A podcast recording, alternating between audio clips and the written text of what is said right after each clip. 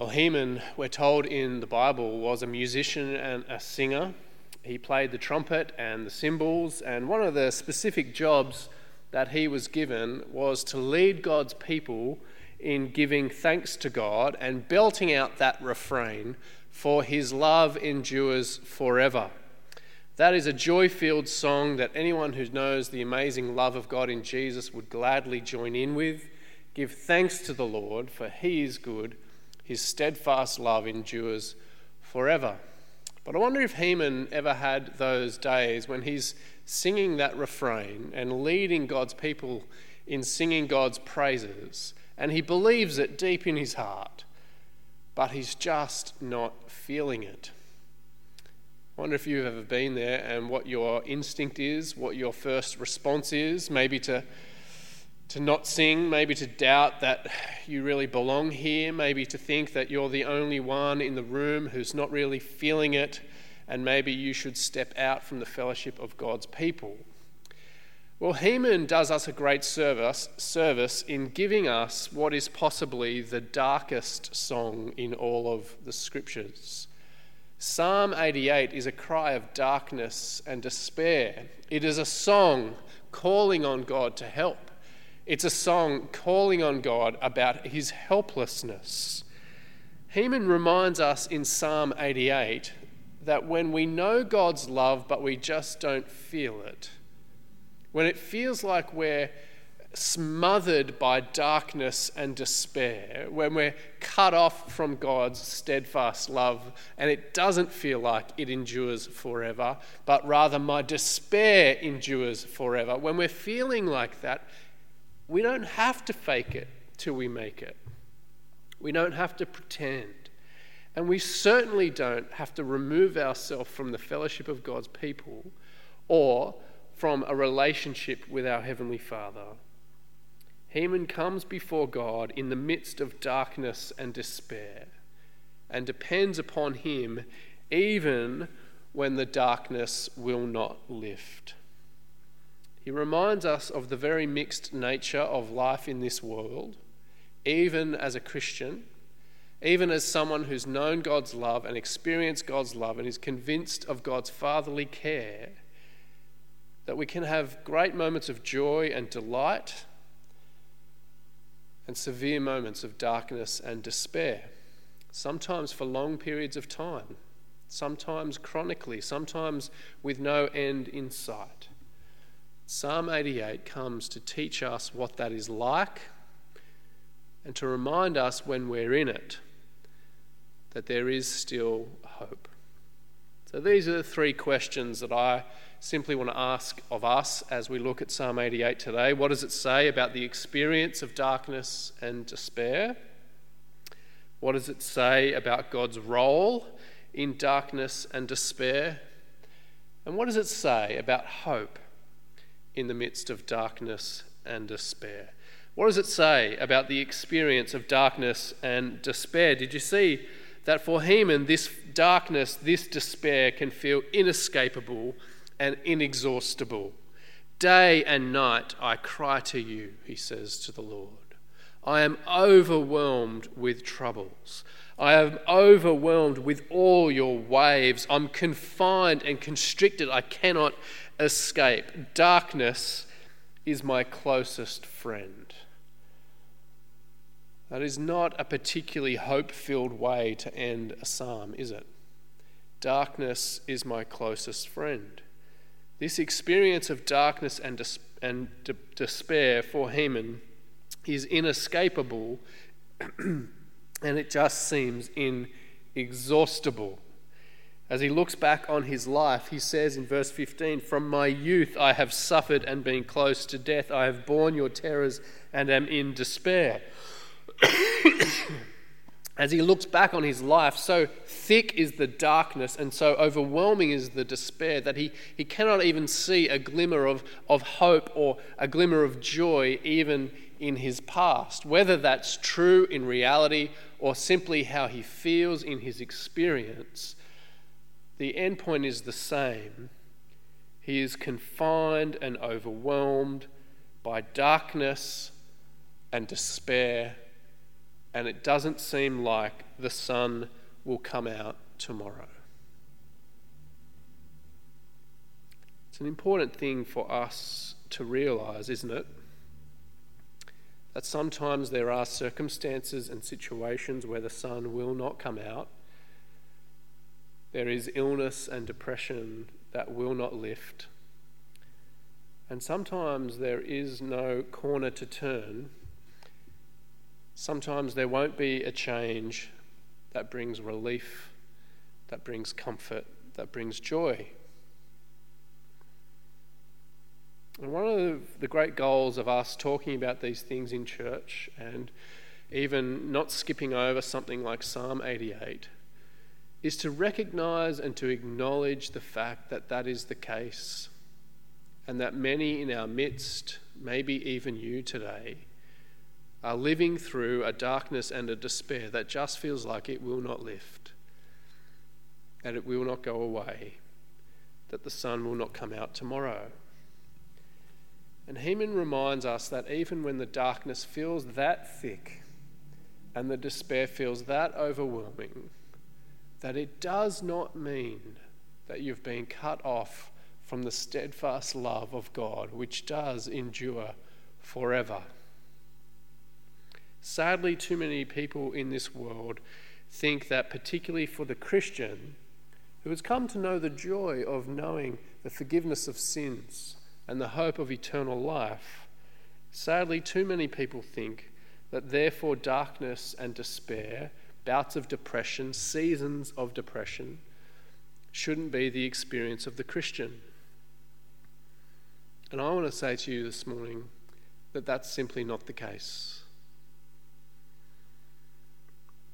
To have a theology like that, that has no place for depression, that has no place for suffering, not only does that dismiss the teaching of the Bible and what Jesus himself went through, but it also dismisses the reality of living in a fallen world with fallen bodies, with broken minds and hearts, longing for the redemption that Jesus died to give us, but now we wait with patient hope and expectation for. Uh, I heard a Christian leader this week say that he just can't build a theology that includes suffering. And I want to say that that's completely unbiblical, that's completely unchristian, that's completely untrue. Because we follow a crucified Messiah, the one who stepped into our suffering, the one who bore our darkness and despair in order to give us the light of His salvation, the hope of sharing in His glory. Darkness and despair can feel inescapable, it can feel inexhaustible, it can come from the experience of your own sin, it can come from the experience of simply living in a broken and fallen world. It can be bound up with your history, it can be bound up with your brain chemistry, it can be bound up with your circumstances and your personality, it can be bound up with so many different things. But to say that you cannot build a theology that includes depression, that includes suffering, is to dismiss so much of the Bible and to dismiss so much of our human experience. And Heman does us a great service in giving us this very dark song to remind us of its reality and to remind us of the reality that for some of us, the darkness won't lift. The sun might not come out tomorrow. And so, what does that say about God's role in darkness and despair? Well, one of the great glimmers of hope, the very dim glimmer of hope that we find in this psalm, is there in verse 1 where Heman recognizes that, Lord, you are the God who saves me. That God is the God who saves, the God who rules. And so it's right to call out to Him in the midst of darkness and despair. It's necessary to call out to Him in the midst of darkness and despair and to recognize that God's sovereignty isn't checked at the door when we're experiencing bouts of depression or when we're living under the, the cloud of darkness and despair. Heman recognizes that God's sovereignty is very much involved, so much so that he says that these are God's waves, that God has sent this, that God is in charge of this, that God could relieve us of this if he so chose.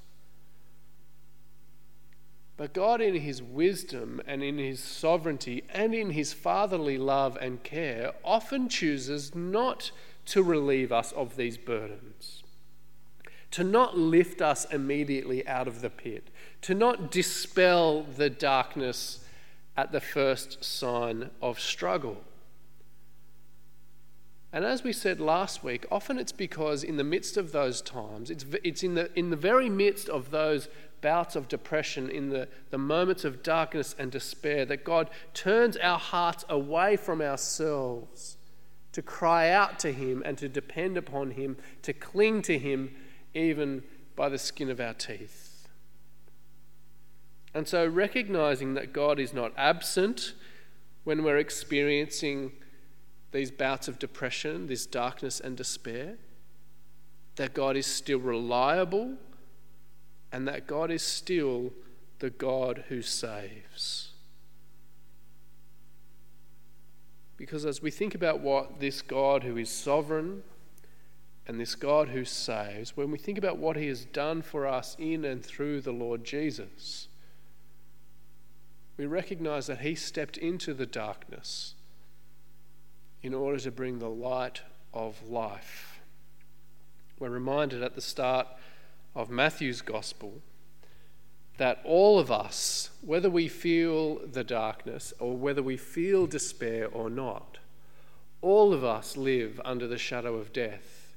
And so, in one way or another, are walking through a very dark world. A world marred by sin, broken by our rebellion. A world under God's judgment and his wrath.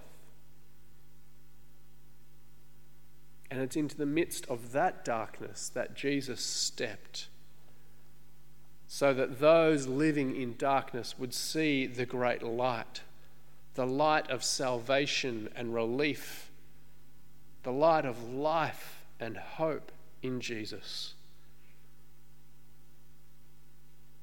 One of the things that makes Psalm 88 so hard is that, unlike so many of the Psalms that we've seen in these past few weeks, where there's a problem, where there's a turning point and a solution. In Psalm 88, there's no corner to turn. There is no comforting truth to stand upon.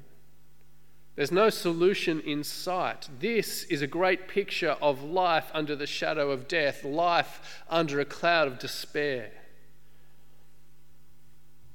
For this kind of darkness and this kind of despair, there really is only one answer. There really is only one hope. There really is only one solution, which is the resurrection to eternal life life beyond the grave, life in a renewed future, life in the glory of Jesus. And so, as we look at Heman's question in verse 10, do you show your wonders to the dead? Do their spirits rise up and praise you? He's asking the question, saying, How is it that people cut off from you, walking through a living death and dying and being put in the grave? How, how does that bring you praise? Well, the response echoes through the ages to us that Jesus is risen from the grave. That the sun did come up and rise on the third day. And the light of life has been shone into the darkness to dispel the shadow of death and to give us the hope of eternal life. In Matthew 27, we read from noon until three in the afternoon as Jesus died on the cross, darkness came over the whole land. And about three in the afternoon, Jesus cried out in a loud voice, Eli, Eli, Lama Sabachthani, which means, My God, my God, why have you forsaken me? And when Jesus cried out again in a loud voice, he gave up his spirit. And at that moment, the curtain of the temple was torn in two from top to bottom. The earth shook, the rocks split, the tombs were broke open, and many bodies of many holy people who had died were raised to life.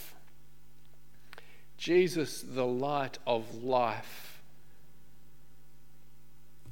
took upon himself the darkness of death and judgment and hell